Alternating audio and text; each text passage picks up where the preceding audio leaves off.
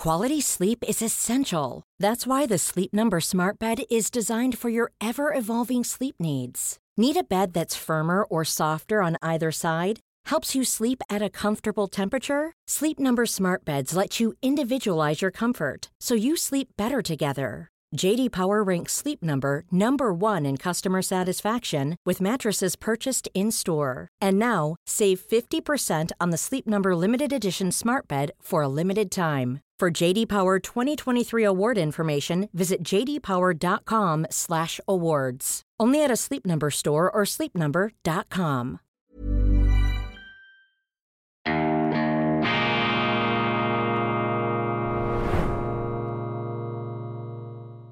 Grüezi miteinander. Ich begrüße Sie ganz herzlich zu einem weiteren Daily Spezial-Update aus Nahost mit unserem Nahost-Korrespondenten Pierre Heumann, der in Tel Aviv stationiert ist. Lieber Pierre, vielen Dank, dass du Zeit hast. Gleich die erste Frage. Wir steigen sofort ein. Am Wochenende ist viel passiert in Gaza, in Nahost, im Krieg ja, zwischen Israel und den, äh, der Terrororganisation Hamas. Kannst du uns mal einen kurzen Überblick geben? Wie ist die Lage? Wie präsentiert sich die militärische Situation im Gazastreifen? Also die, die israelische Armee ist schon seit einigen Tagen nahe am Zentrum von Gaza City und damit auch nahe am Hauptquartier. Jetzt steht sie vor den Toren des größten Spitals, der, der größten Klinik, dem Shifa-Krankenhaus, und weiß nicht so recht, was sie tun soll, denn dort sind immer noch, ich glaube, 650 Patienten und Tausende haben dort Schutz gesucht, weil sie der Meinung sind, dass dort nichts passiert. Ähm, die Israelis sind bisher, so viel ich weiß oder so viel die Armee gesagt hat, nicht in dieses Spital eingedrungen. Aber sie werden es tun, nehme ich an, weil unter dem Spital sind äh, diese unterirdischen äh, Einrichtungen, diese Installationen mit vermutlich mit dem Hauptquartier und mit einem der Quartier, mit äh, einem der Zentralen der Hamas. Und wenn die Israelis die Hamas wirklich quasi ausschalten wollen als politische, als militärische Kraft, dann müssen sie dort eindringen. Und das ist einfach ein weiteres Beispiel für diesen zynischen, menschenverachtenden ähm, Zug der Hamas, äh, dass sie quasi die militärischen, ihre militärischen Einrichtungen, ihre Terroreinrichtungen in, in zivilen Zentren ähm, installiert. Es gab auch am Wochenende war ein Embedded Journalist, also ein israelischer Journalist, der mit der Truppe mitmarschieren konnte, hat gezeigt, wie Raketenfabriken im Schulze also in der Schule quasi neben dem Klassenzimmer installiert waren ähm, oder unter der Moschee. Und das sind alles so Dinge, äh, die, das hat natürlich, äh, das tun sie mit, das tut die Hamas mit einer sehr konkreten Absicht. Es geht darum, zu, quasi am Schluss möglichst viele Horrorbilder präsentieren zu können, wenn Zivilisten umkommen. Kannst du mal nochmals Fokus auf dieses Spital, auf dieses Krankenhaus? Was wäre so die, diese Dimension an ja, zivil, zivilen Opfern, die da mit, diesem, mit dieser Übernahme oder mit diesem Eindringen und mit dieser Inangriffnahme dieses Ziels, dieses, dieses Bunkers, dieses Führerbunkers im Zusammenhang stehen? Um wie viele Menschenleben ginge es da? Was wären da die konkreten Dimensionen? Also im Moment versuchen die Israelis immer noch die Patienten herauszulocken oder ja, herauszurufen. Ähm, wobei es gibt sicher auch Patienten, Menschen, die eben an ihren Apparat gebunden sind, Sauerstoff- oder Dialyseapparate und so, und dort wird es schon schwierig. Ähm, wie die Opferzahl dann aussehen wird am Ende, keine Ahnung, aber ich befürchte, dass sie nicht klein sein wird, dass sie groß sein wird. Ähm, als humanitäre Geste haben die Israelis, sagen sie, äh, Benzinfässer hingestellt für die Klinik, damit sie wenigstens Strom generieren können, mit, den, mit Strom generieren können mit den Generatoren. Die haben, äh, wie viel Liter? 300 Liter. Die Hamas verweigert die Entgegennahme ähm, dieser Energie, dieser, dieser Benzinfässer. ähm, mit dem Vorwand, mit dem Argument, das sei viel zu wenig, das reiche 30 Minuten, 40 Minuten und es geht darum, einen 24-Stunden-Betrieb herzustellen. Aber letztlich äh, wollen sie das einfach verhindern. Sie wollen, ihr Ziel ist eben diese schlimmen Horrorbilder zu produzieren, die dann Israel auf die Anklagebank setzen. Du sprichst vom äh, Vordringen ins Zentrum von Gaza. Ähm, Präsident Bibi Benjamin Netanyahu spricht davon, dass der Norden im Gaza, dass der eigentlich faktisch nicht mehr unter der Kontrolle der Hamas sei, sondern dass da Israel quasi die Kontrolle, Kontrolle übernommen habe. Stimmt das? Was kannst du dazu sagen? Wie sieht, sehen da quasi die, die Gleich- oder Ungleichgewichte dieses Krieges aus? Es sieht also ich, ich kann mich nur auf die Aussagen der israelischen Armee stützen, die sagen, dass das so ist. Das hat auch der Netanyahu, der Premierminister, so gesagt. Und es gibt Zeichen, dass das zu, mindestens zu einem Teil richtig ist. Man sieht ja die Zehntausende von Palästinensern aus dem Gazastreifen, aus dem Norden des Gazastreifens, die nach Süden quasi flüchten, migrieren. Und das will die Hamas eigentlich verhindern. Aber sie kann es offenbar nicht mehr verhindern. Das heißt, die Israelis bewachen diese, diese, es, diese Fluchtrouten. Es gibt im Moment zwei oder drei äh, für die Palästinenser. Die werden von Israel bewacht und sichergestellt. Und sie stellen sicher, dass die Hamas sich dem nicht entgegenstellt. Also die israelische Armee bewacht die Palästinenser, die flüchten wollen schützt sie vor der Hamas. Das deutet darauf hin, dass die Hamas wirklich weitgehend die Kontrolle im Norden des Gazastreifens ähm, weitgehend verloren hat. Das heißt aber nicht, dass sie, dass sie nicht mehr zuschlagen kann. Wollte ich gerade fragen, was bedeutet diese militärische, also dieses militärische Überhand von Israel im Norden? Was bedeutet das für diesen Krieg? Was bedeutet das vielleicht auch hinsichtlich der Geiseln? Kann man erwarten oder ist zu erwarten, dass die Hamas da irgendwie noch brutaler vorgehen wird, dass es quasi wie so Zufalls äh, Notschläge geben wird. Was kannst du aufgrund dieses Ungleichgewichts oder dieser, dieser Überhand Israels ähm, da sagen? Was für Auswirkungen hat das auf diesen Krieg? One size fits all seems like a good idea for clothes until you try them on. Same goes for healthcare. That's why United Healthcare offers flexible, budget friendly coverage for medical, vision, dental, and more. Learn more at uh1.com. Hey, it's Ryan Reynolds, and I'm here with Keith, co star of my upcoming film, If, only in theaters, May 17th. Do you want to tell people the big news? All right, I'll do it. Sign up now and you'll get unlimited for $15 a month in six months of Paramount Plus Essential Plan on us. Mintmobile.com slash switch. Upfront payment of $45 equivalent to $15 per month. Unlimited over 40 gigabytes per month. Face lower speeds. Videos at 480p. Active Mint customers by 531.24 get six months of Paramount Plus Essential Plan. Auto renews after six months. Offer ends May 31st, 2024. Separate Paramount Plus registration required. Terms and conditions apply if rated PG. Es gibt eine kurze Antwort. Ich kann nichts sagen dazu. Und zwar, und zwar, man weiß es schlicht nicht. Man weiß nicht, was in den Köpfen der Hamas vorgeht.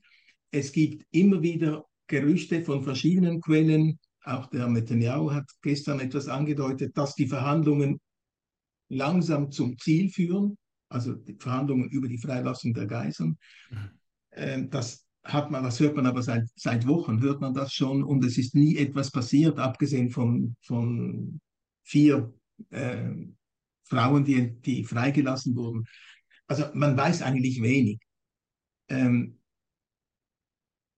das Einzige, das man sicher weiß, ist, dass der Chef des Mossad und dass der Chef des CIA in Katar waren, ja, in Katar waren beim Emir und vermutlich mit ihm über die Freilassung der Geiseln oder eines Teils der Geiseln verhandelt haben. Aber wie das, aber deine Frage, wie sich die militärische Lage auf die Gemütslage der Hamas auswirkt, ähm, ist, ist ähm, ich glaube, kann man nicht beurteilen. Du hast vorher das schon mehrmals angesprochen, oder? Die Hamas provoziert quasi diese schrecklichen Bilder, diese, ja, die, diese, die quasi die Welt ähm, in, in, Atem halten. Ähm, jetzt sind mehrere Wortmeldungen schon gefallen, die Israel, die Israel kritisieren aufgrund ihrer Kriegsführung oder die da quasi, da kommen ähm, Wortmeldungen gemäß oder die kritisieren, dass auch völkerrechtswidriges Vorgehen sei, Kriegsverbrechen und weiß ich nicht was. Was kannst du dazu sagen? Was kannst du vielleicht auch entgegnen zu diesen Vorwürfen, dass da nicht eine, eine gesittete oder geordnete Kriegsführung im Nahost im Gang sei?